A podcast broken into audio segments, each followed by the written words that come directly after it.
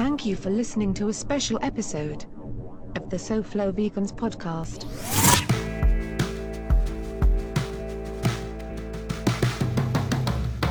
Welcome to a special edition of the SoFlo Vegans podcast. I'm your host and founder of SoFlo Vegans, Sean Russell. Today we're putting a spotlight on black excellence within the vegan community. We're spotlighting former guests by sharing their vegan origin stories. These guests include Dominic Thompson, Tori Washington, Karen Calabrese, and the Badass Vegan. Stay tuned until the end of the episode to hear how you can get involved in season 6. So, thank you for tuning in and enjoy this episode of the SoFlo Vegans podcast.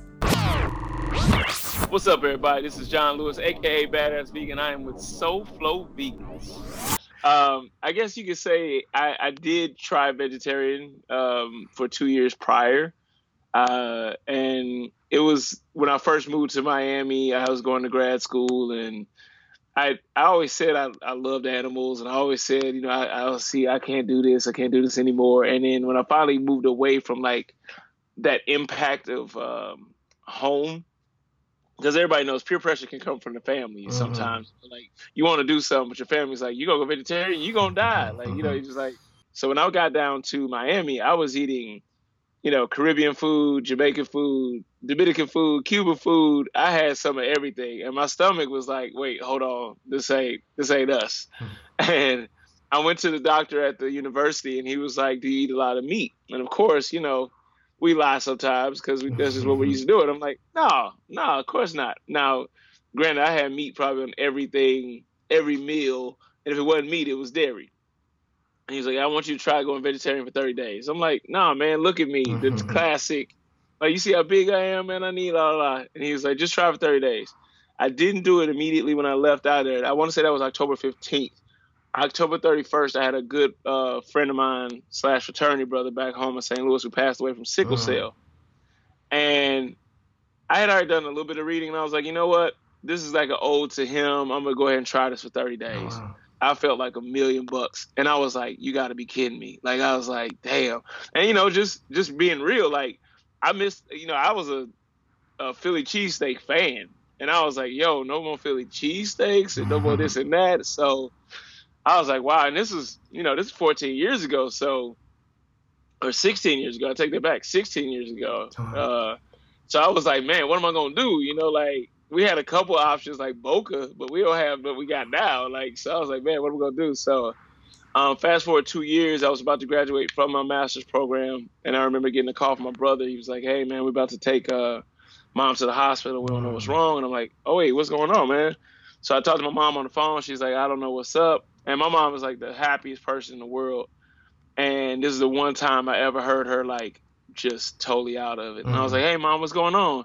She's like, I don't know, but I feel like shit. And I, I'm I'm talking about like we've been through a lot, and I ain't never seen her like that.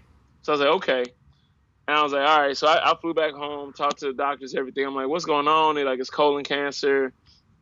I'm like, how does this happen? He's like, well, too much animal protein, fried fatty foods. I'm like, wait, this is not hereditary? He's like, nah, this is a lifestyle choice. I mean, he's just so frank with it. Yeah. Like, you know, this is not not hereditary. I'm like, oh wow. So I started doing more research, of course, CDC, World Health Organization, all these, you know, websites that aren't even vegan. And I just started seeing and just connecting the dots. And I'm like, wow, man. I was like, you know what? I'm done with this shit. I was like, I, I'm a big believer in learning from my mistakes, but I'm a bigger believer in learning from somebody else's mistakes. I just incorporated 100% vegan, and it wasn't to start a business. It wasn't to it wasn't even to motivate other people. I was just like, yo, I don't I don't think this is right. So I stopped. And then that's when more of the aspects of like social justice and animal rights and the world, the ecosystem, that's when everything else came into play. I honestly did it for health reasons. Mm-hmm. And I know some vegans there they they're all like, well, if you don't go for the animals, you'll change back. That's not necessarily true. You know, like I did it for that, and then it opened me up to a, a wider range of reasons to stay. So, what are some of those reasons that that are not resonate with you in terms of why you're vegan? Um, like I said, like social justice. I, I believe, I believe social justice and veganism go hand in hand. I really do. Like, mm-hmm. if you ever want to give a real big fu to the system, go vegan. Like mm-hmm. you, you know, you, we and that goes along with my documentary that I'm doing now too. Is is about social justice slash food justice, and you know, we find it so funny that so many people are quick to be like, oh, the government, yeah, they'll lock you up for just walking down the street. Oh, yeah, they'll arrest you while you're driving and uh, they'll shoot you or kill you with no probable cause. But for some reason, we don't believe they'll do anything to our food, which, you know, which is so interesting to to see uh, the more and more as I as I make this documentary. Um, and you know, it's like we have documented proof that the government knows that, for instance, dairy 75% of all African Americans are lactose intolerant. Mm-hmm. Yet and still, they promote milk and dairy to the African American community like it's just the best day ever. You know what I'm saying? Mm-hmm. And it and the rates are even worse for Asians and even worse for Native Americans. So it's like they keep promoting and keep promoting it when it's not for us. And they'll tell you in a doctor's visit, like, hey, you might want to start giving them formula. Uh, we actually saw an ad um, we, we presented in the documentary, and it was that mother's breast milk was not sufficient to grow human uh, babies. It's like, wait a minute, so you mean to tell me that Mother Nature got that all messed up? and they, they just messed that all up. So so in hindsight, what they're saying is, well, since humans can't supply a sufficient amount, you need to buy our formula. You know, but we, we see all these obesity rates and stuff like that. And this is not a fat shaming thing. It's just there's nothing in the natural DNA of a human where obesity is a part of it it's what we put into the body that leads to that. And it, it's just so part of that being a social justice aspect, looking into the uh, the eco factor of like, you know, how much water is taken just to make one pound of burger, uh, of beef. Um, you know, how much water is taken, or how much food itself is taken. When people think, oh man, if we go vegan, then humans will eat all the plants. It's like, no, you don't understand how much plants are giving to these animals to get onto your plate. If you cut out the middleman, now granted, a lot of that stuff is GMO, and we don't want that either. Mm-hmm. But we could cut all that out and use that land to actually grow crops for human consumption. We could get rid of the the homeless and hungry rate right now if we stop feeding it to all the animals. If we feed it to the humans, which are animals too, don't get me wrong, but if we feed them to the humans, guess what? Boom, there you go. Mm-hmm. And people think that the, you know animals will take over the world if we stop eating them. It's like no, we we as humans and a couple of other species are the only ones that really do sex for pleasure. Like we're the ones that are infesting the world. Like mm-hmm. it's seven billion of us, mm-hmm. almost eight now. You know, probably going on nine in a minute. Um, you know, so like you, you look at who's infesting the world. It's not the deer that are running through the. You know, I, I saw. Uh, I think it was a uh, Joey Carbstrong. Shout out to him he did a, a debate with somebody, and he was like, "Well, these uh these deer are they're invasive into our land." It's like he's like, "Dude, we're sitting on concrete right now on the side." Like it's all green in one point. Who's invasive here? You know what I'm saying? Like, mm. and granted, I'm not saying I just want to go live in the woods, but we do have a, a aspect that we we like to think that humans don't do anything wrong, and we like to think that the world was made for us. Hmm. If humans were extinct today, the rest of the animals would throw a party. the pollution, the ocean would go back to where it's supposed to be. The the the population would go back to where it's supposed to be because the one reason, just use a deer as an instance again, the reason why the deer are so out of I, not, I don't even want to say out of control, why the population is so high is because we killed all the wolves yeah. because the wolves were the ones all the cows that we were trying to raise for food. Now, if you go back to the to the source of it, who did this? Yeah. There's so many aspects in it. Hi, I'm Karen Calabrese, and I'm with So Flow Vegans. It, it, was really, I did not set out to do this. Uh, as a matter of fact, I started 50 years ago when nobody barely heard the word vegan, and you probably weren't born yet, right? When I, when I started. But um, all the women in my family died overweight and very young. My mom died at 47, my grandmother at 50, and my great grandmother at 60. I was exceptionally uh, sickly as a child. I had terrible skin. I was constipated all the time. And uh, I was a hot mess, as uh, so many of the people in my family were. And somehow, oh, my mother, before she passed away, kind of introduced me to carrot juice. Uh, she said, you know, my mother was kind of a hippie of her day, but you would have called them bohemians. And uh, she introduced me and I started drinking carrot juice and I started going to the bathroom for the first time in my life. I mean, like regularly. And I thought, wow, so being a slightly obsessive compulsive person, a few glasses, I was going to drink gallons of it. Right? so I started drinking all this carrot juice and it was just so delicious. And it, you see, this is why I teach what I teach. It's changing that biochemistry internally. You don't always have to come through it through the brain because I didn't decide to do this. I was a great cook with regular food and uh, I started just losing my appetite for certain things, you know. Um, so I decided, well, I'll give up red meat and you know see where that goes, and I did. And uh, one day I was making chicken soup, and uh, put the chicken in the pot and forgot about it. And When I went back to look, the bones were floating over here, the skin was over here, and I went, oh my God, what have I done? So the point of the story is my humanity was awakened mm. because we all intuitively feel that way and my humanity was awakened by putting the live food into my body, the carrot juice, on a consistent basis. And it just gradually evolved from that. I didn't read a book one day and say, "Oh, I'm going to be a raw foodist," you know, or "I'm going to be a vegan," uh, which is why this is the way I teach too, is organically. It's wonderful. I'm glad all of you people read about you become vegans, but so many of the young warriors today and the kids are back and forth and back and forth and back and forth because it's an idea they get and they just do. And I think that's certainly valid also. But uh, when you do it organically, you don't tend to go back again. Do you know what I'm mm, saying? Yeah. Cross the bridges that keep you there is what I found. So, from my own experience, this is how I teach. You know, I teach for people to do it organically through detox classes. So it was like all of a sudden I just couldn't tolerate the the, the, the smell or the taste or the look of animal products. I was still wearing fur coats though, okay? Mm-hmm. because I didn't come to it from that point of view, although I'm a huge animal lover. That wasn't my impotence that put me there. But eventually all of that changed too. So my whole thing was organically my evolution was organically i didn't read a book one day and say oh my god i think i'm to you know give up animals and become plant-based it just the universe the spirit whatever it just did it for me although i will say as a child i never liked meat mm-hmm. They used to have to force me to eat it. You know, I was a finicky eater. I, I always joke and say I was the first black anorexic because I, there's no such thing because I just didn't like food, you know and they would force me. So when I came into this world, it was like unbelievable the, the living, fresh, plant based food. I really took to it. So I did not set out to do this. And so in the interim of all that, I was a vegetarian for a few years. And then I became a vegan. And then I met Dr. Ann Wigmore, who started the whole raw movement and became her student and friend. And that took me raw, and I've never looked back. We have animal rights activist, athlete, bodybuilder, and all around voice for the vegan community, Dominic Thompson on the podcast. Uh, what prompted you? You said you were uh, you were vegetarian at first. What made you go from you know eating consuming meat products and dairy products assuming you did that to becoming vegetarian? What was that initial shift?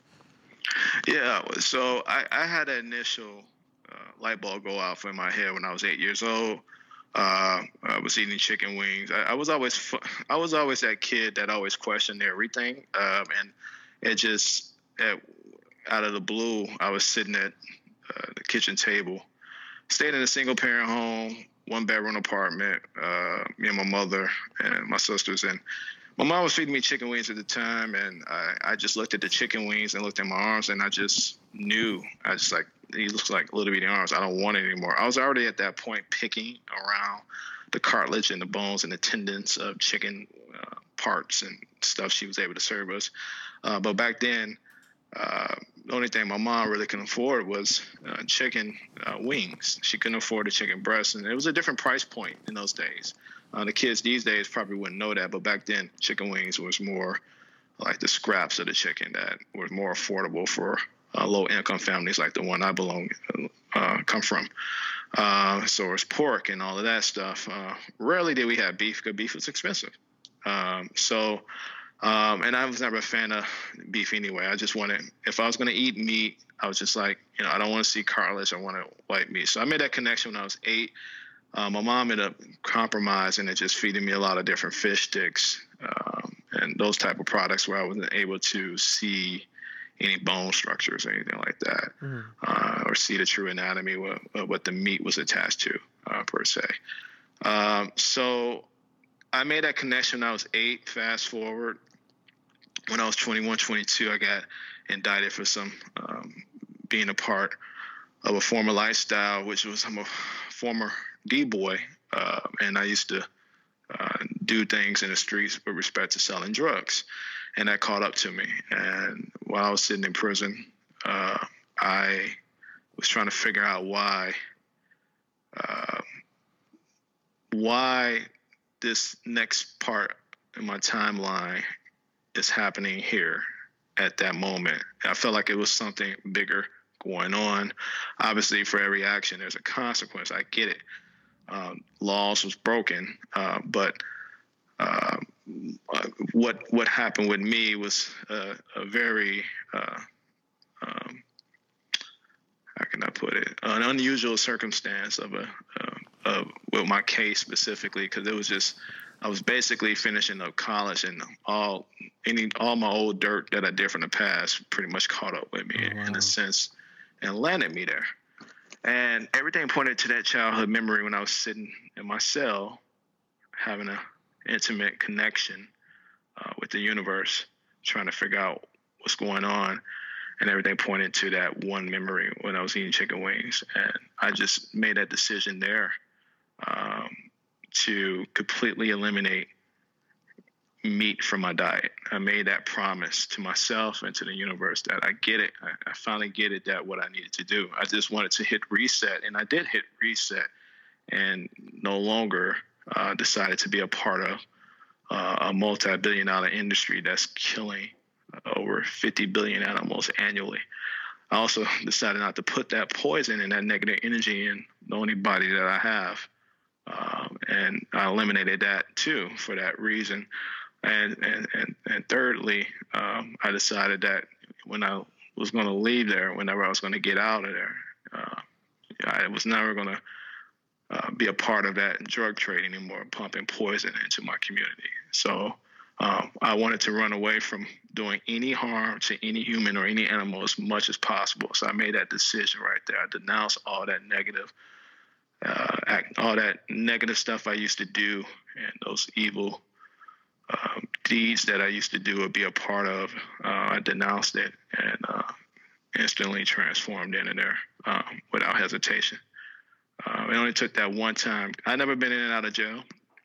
I've never been in juvenile situations and stuff like that. But it took that one time for me to sit down and to go do like I said, do do calendars. And and this was my first weekend there. I had calendars ahead of me to go do. Mm. You know, it wasn't like I was sitting in a holding cell and I was going to get out in 24, 48 hours. No, that this was during the time I was serving my sentence.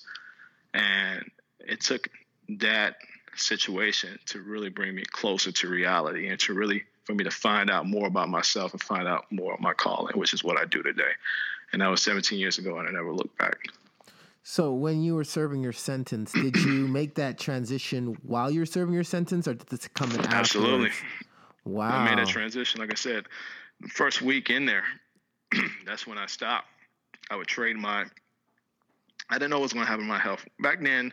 This is 17 years ago. We didn't have social media. We didn't have mm-hmm. influencers. We didn't have the uh, the nutritional facts. We didn't have the uh, Cowspiracy and what the hell and stuff like that. We didn't have none of this information. I didn't know what the hell I was doing. All I just know that if it required required harm, then no, I didn't want to be a part of it.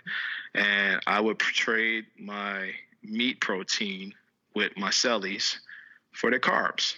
So I ate a lot of simple and complex mm. carbs in there, uh, which was their size. Whether it was pasta, potatoes, uh, you name it, uh, whatever their size was, they was going to get my meat protein. We had an agreement. This is here, here. You take my meat protein. That was like, think about it. If you're a, a traditional masculine guy uh, eating on an American Western diet during time, and you know nothing about nutrition, you're like, fuck, dude, yeah, I'll take your chicken. All right. Yeah, I'll take your beef or yeah, I'll take your pork. All for my sides, you can have all this stuff. You can have it. Uh, so that was like a, a, a jackpot for them. uh, and I would trade off uh, my meat protein for their for their size and their carbs, and I ate ate that. Um, and I didn't know what was going to happen. Like I said, I didn't. I, I was ignorant to what would happen to my body, but it transformed uh, within like 30 days. I went from being like a chubby, uh, husky size, 260 pound type of dude, because um, I was getting money before I got in there, and that, that's just part of that lifestyle. And dropped all the way down to uh, the lowest I ever got in in in uh, prison was I want to say about 180 oh, uh, in total. So, uh, but it was solid, dude. It was I was like I had no fat on me pretty much, and I was one of the strongest dudes in the system. You're talking about uh, you're talking about a compound full of about maybe 1,500 inmates, 12, 1,200 1,500 inmates. I was definitely in the top 10. I was squatting over 500 pounds, like it was under four or 500 pounds. I was deadlifting over 500 like it was nothing. Benching 405. That's four wheels on each side. Um, and I mean, when I was doing that, I was probably about 195, 200 solid, just killing it, pound, you know, just plowing it out. And people look at me like, that's that dude don't eat meat. Yeah, that's that crazy. That's, that's that weirdo. and I couldn't explain it. Like, you know, it, like I said, I didn't, honestly, I did not know this was going to happen to my body, but it did. It transformed. And it was just amazing. I remember just seeing my body go through this transformation. I was like, whoa. You know, I knew I was going to lose weight. Mm-hmm. I mean, I knew that. I wasn't ignorant to nutrition with respect to that. I knew the I knew the basics of what they teach people and what they traditionally had taught people, if that makes sense. But I didn't know I was going to lose that much weight, and I also didn't know I was going to gain that much muscle. Like you know, it just it just it just reversed, lost fat, gained muscle. You know what I mean? Mm. Went back went back to. I, I mean, it was the best. My body felt like I was in high school again. It was just an amazing transformation, an amazing experience. Uh, that to this day, I I still feel that way. Like I don't feel my age. I feel like I'm 18, uh, but I'm able to put up grown man numbers if that makes sense. Yeah, it makes sense. And did that inspire anybody else to try it out, or were you an outlier for, nah, your, your I mean, you got to yeah, look. When dudes doing time, they doing time. You know, like that, that might work for you, but that and yeah, they had questions. I mean, they would, you know, uh, try to eat better and stuff like that. But that didn't inspire them because shit, you in there, you got to think about it. When you, look, I didn't do state time, I did fed time. So when you're in there, mm-hmm. you doing you you're in there with people from white collar crime to drug kingpins to um, um, bank robbers to soldiers that went soldiers that went AWOL. You're in there with a bunch of different type of criminals or people that wrote crimes. Rather, I only want to say criminals because there's some good people in there. Mm-hmm. Uh, but people, last thing in your mind is like what this guy's doing. You know, mm-hmm. no one cares about that. Everybody's just trying to get the fuck home. You know what I'm saying? Everybody trying to get home and do their time. And yeah, that might work for that person, but they wasn't really interested in it like that. I mean, they was fascinated. They was like, wow, you know what I mean? But far as like them adopting it, you know what I mean? Like completely? No, not completely. This is Tori Washington, and I'm here with Soul Flow Vegans, flowing like a river. Um, give us a little bit about a little bit about your background into being part of the vegan community. So, very interesting story.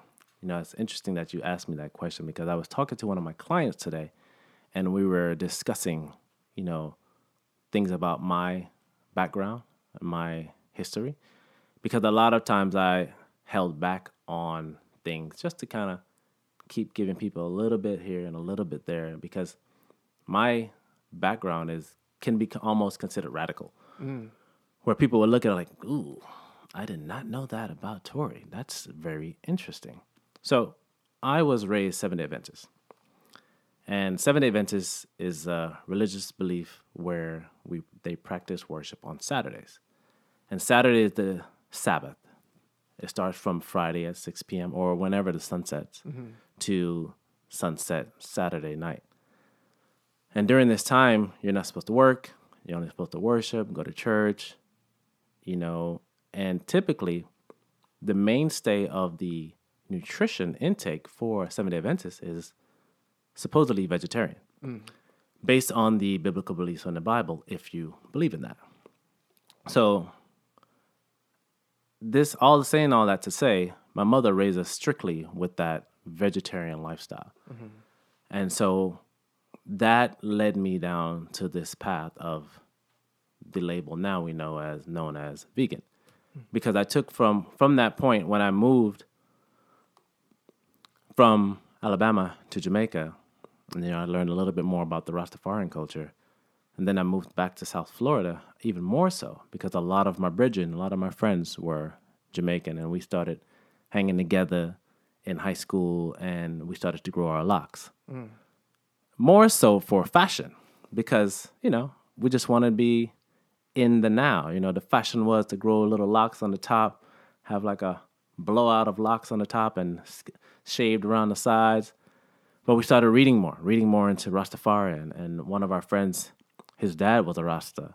He didn't have his locks anymore, but he was working in, within corporate America. So at that time, to have locks in certain countries was considered very evil. Mm. You know, it was to the point where they would shoot you on sight just because Rasta was considered the, the the type of person that will go against modern man. You know, because Rasta's whole history was not to be oppressed. We're lions. We don't bow down to nobody. Mm-hmm. Like just because you say professionalism is clean cut, no hair, da da da.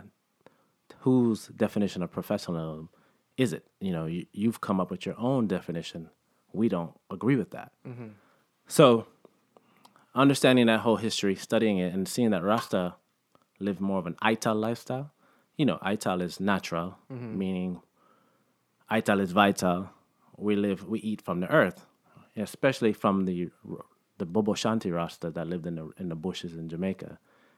But a lot of what I started to find out is, although you have the differences with certain Rastas, but you had some Rastas who still ate fish, still ate chicken, and even though they still consider themselves Rasta, they were still hail Emperor Selassie, Selassie and you know Marcus Garvey and mm-hmm. all them things. But I didn't want to when I really found out that what I thought truly was, to see that Rastas weren't actually following that mm-hmm.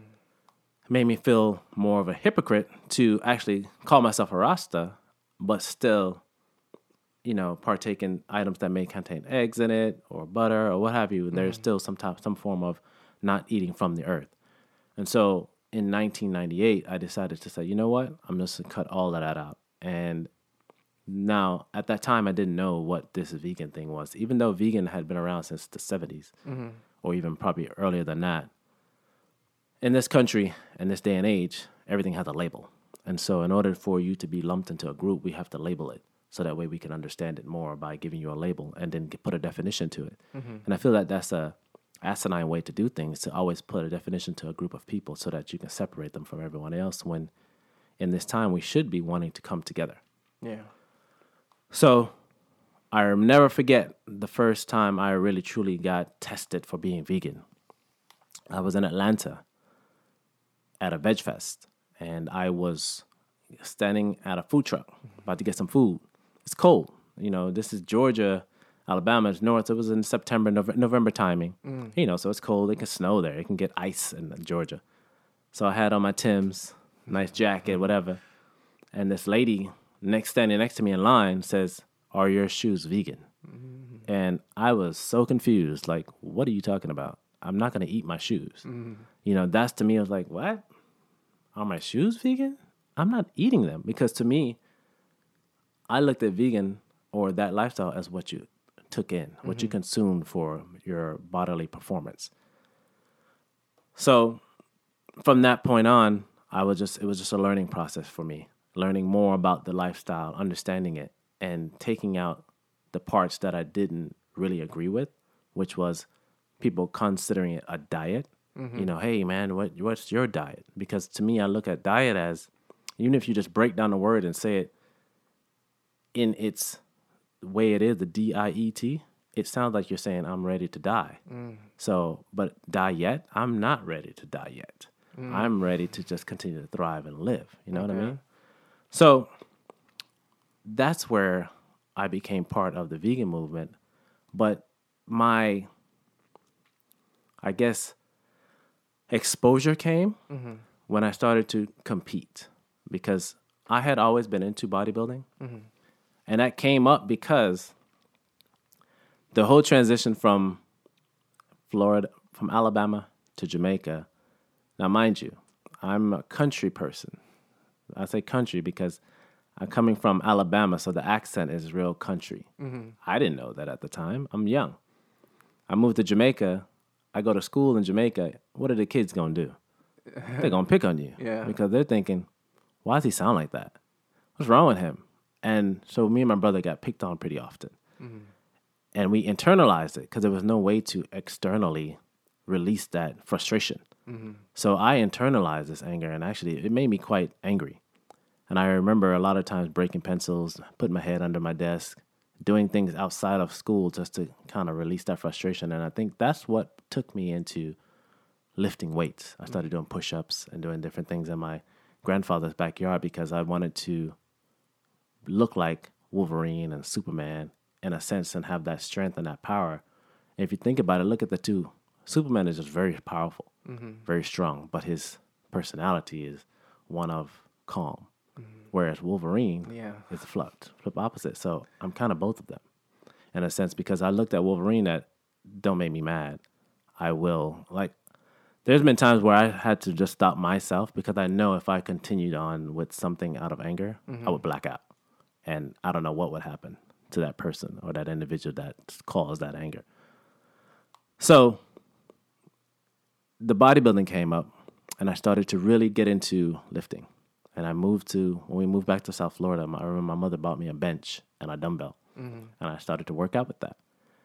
And I started working with a friend in middle school, and then he decided to tr- truly take it on to that level of competing. Mm-hmm. I wanted to, but I was thinking, we're, we're like 16, what- competing. What are you talking about? I didn't realize that you know there's teen competitions, and to this day, I don't know whatever happened to Richard Tarico.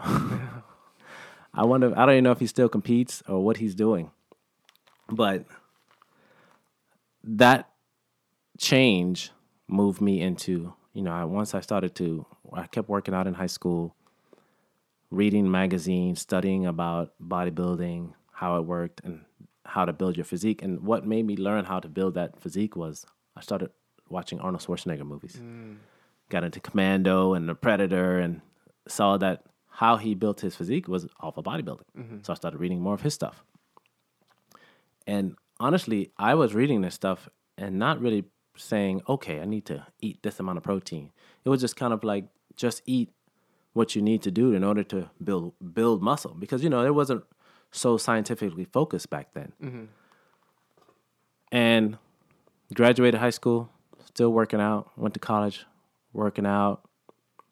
And about 2008, one of my friends from South Florida, we were talking, and he contacted me. He said, "Hey, one of our boys is he's competing now," and I was truly surprised. This mm-hmm. surprised me because I, I never thought he would actually compete. Mm-hmm. So he ended up moving to Atlanta, and he had a competition in Atlanta, and I was in Alabama, so it was about an hour and a half drive. Mm-hmm. I decided to attend his competition, and Sean, seeing him on stage, and then he won a pro card that day after he had been competing for a long time. Mm-hmm. He got off stage, and I saw his body, dude. Like I was in the, we were all in this room. He was, he took a shower. He came out. I said, "Damn, he looks like a superhero." Chiseled abs, everything was in, you know, in place, and I said, "Okay, I want to compete." Wow. that moment gave me that decision to say, you know what, I just want to compete. I want I don't want to end my life saying I wish I had done it. Mm. Because I think so many of us do things we don't do things in life and by the end of it we say, Man, I wish I did this. Mm-hmm. Oh, I wish I had done that. I don't want I didn't want to end my life saying I wish I had. Mm-hmm. And so I said to him, I want to compete. And he said to me, You're vegan. I said, and I didn't think it mattered because I thought I looked amazing. Mm-hmm. You know, I had muscle on me. I looked good for a, a guy that's, you know, just in the gym. Now I didn't know the whole what it took in order to get on stage. That's why I asked him, mm-hmm. you know, to help me. He said, um, well, This is what you're gonna do. L- Tell me what you're eating. And when he saw what I was eating and how I looked, he was mm. Actually quite surprised because he said, "How are you so lean but eating that?" Mm-hmm. Because it was still, you know, being a college student, just bachelor in in the workforce, you, you're pretty much just getting stuff you can warm up. So I was getting vegan deli slices, vegan burritos, you know, eating tofu in a skillet, you know, doing things like that, just simple stuff, just to kind of fill my stomach, and so I can go work out, drink more. I wasn't drinking enough water. I was drinking water, but not that much, mm-hmm. because I didn't really. I never drank anything else. I wasn't into drinking sodas, juices, and stuff of that nature.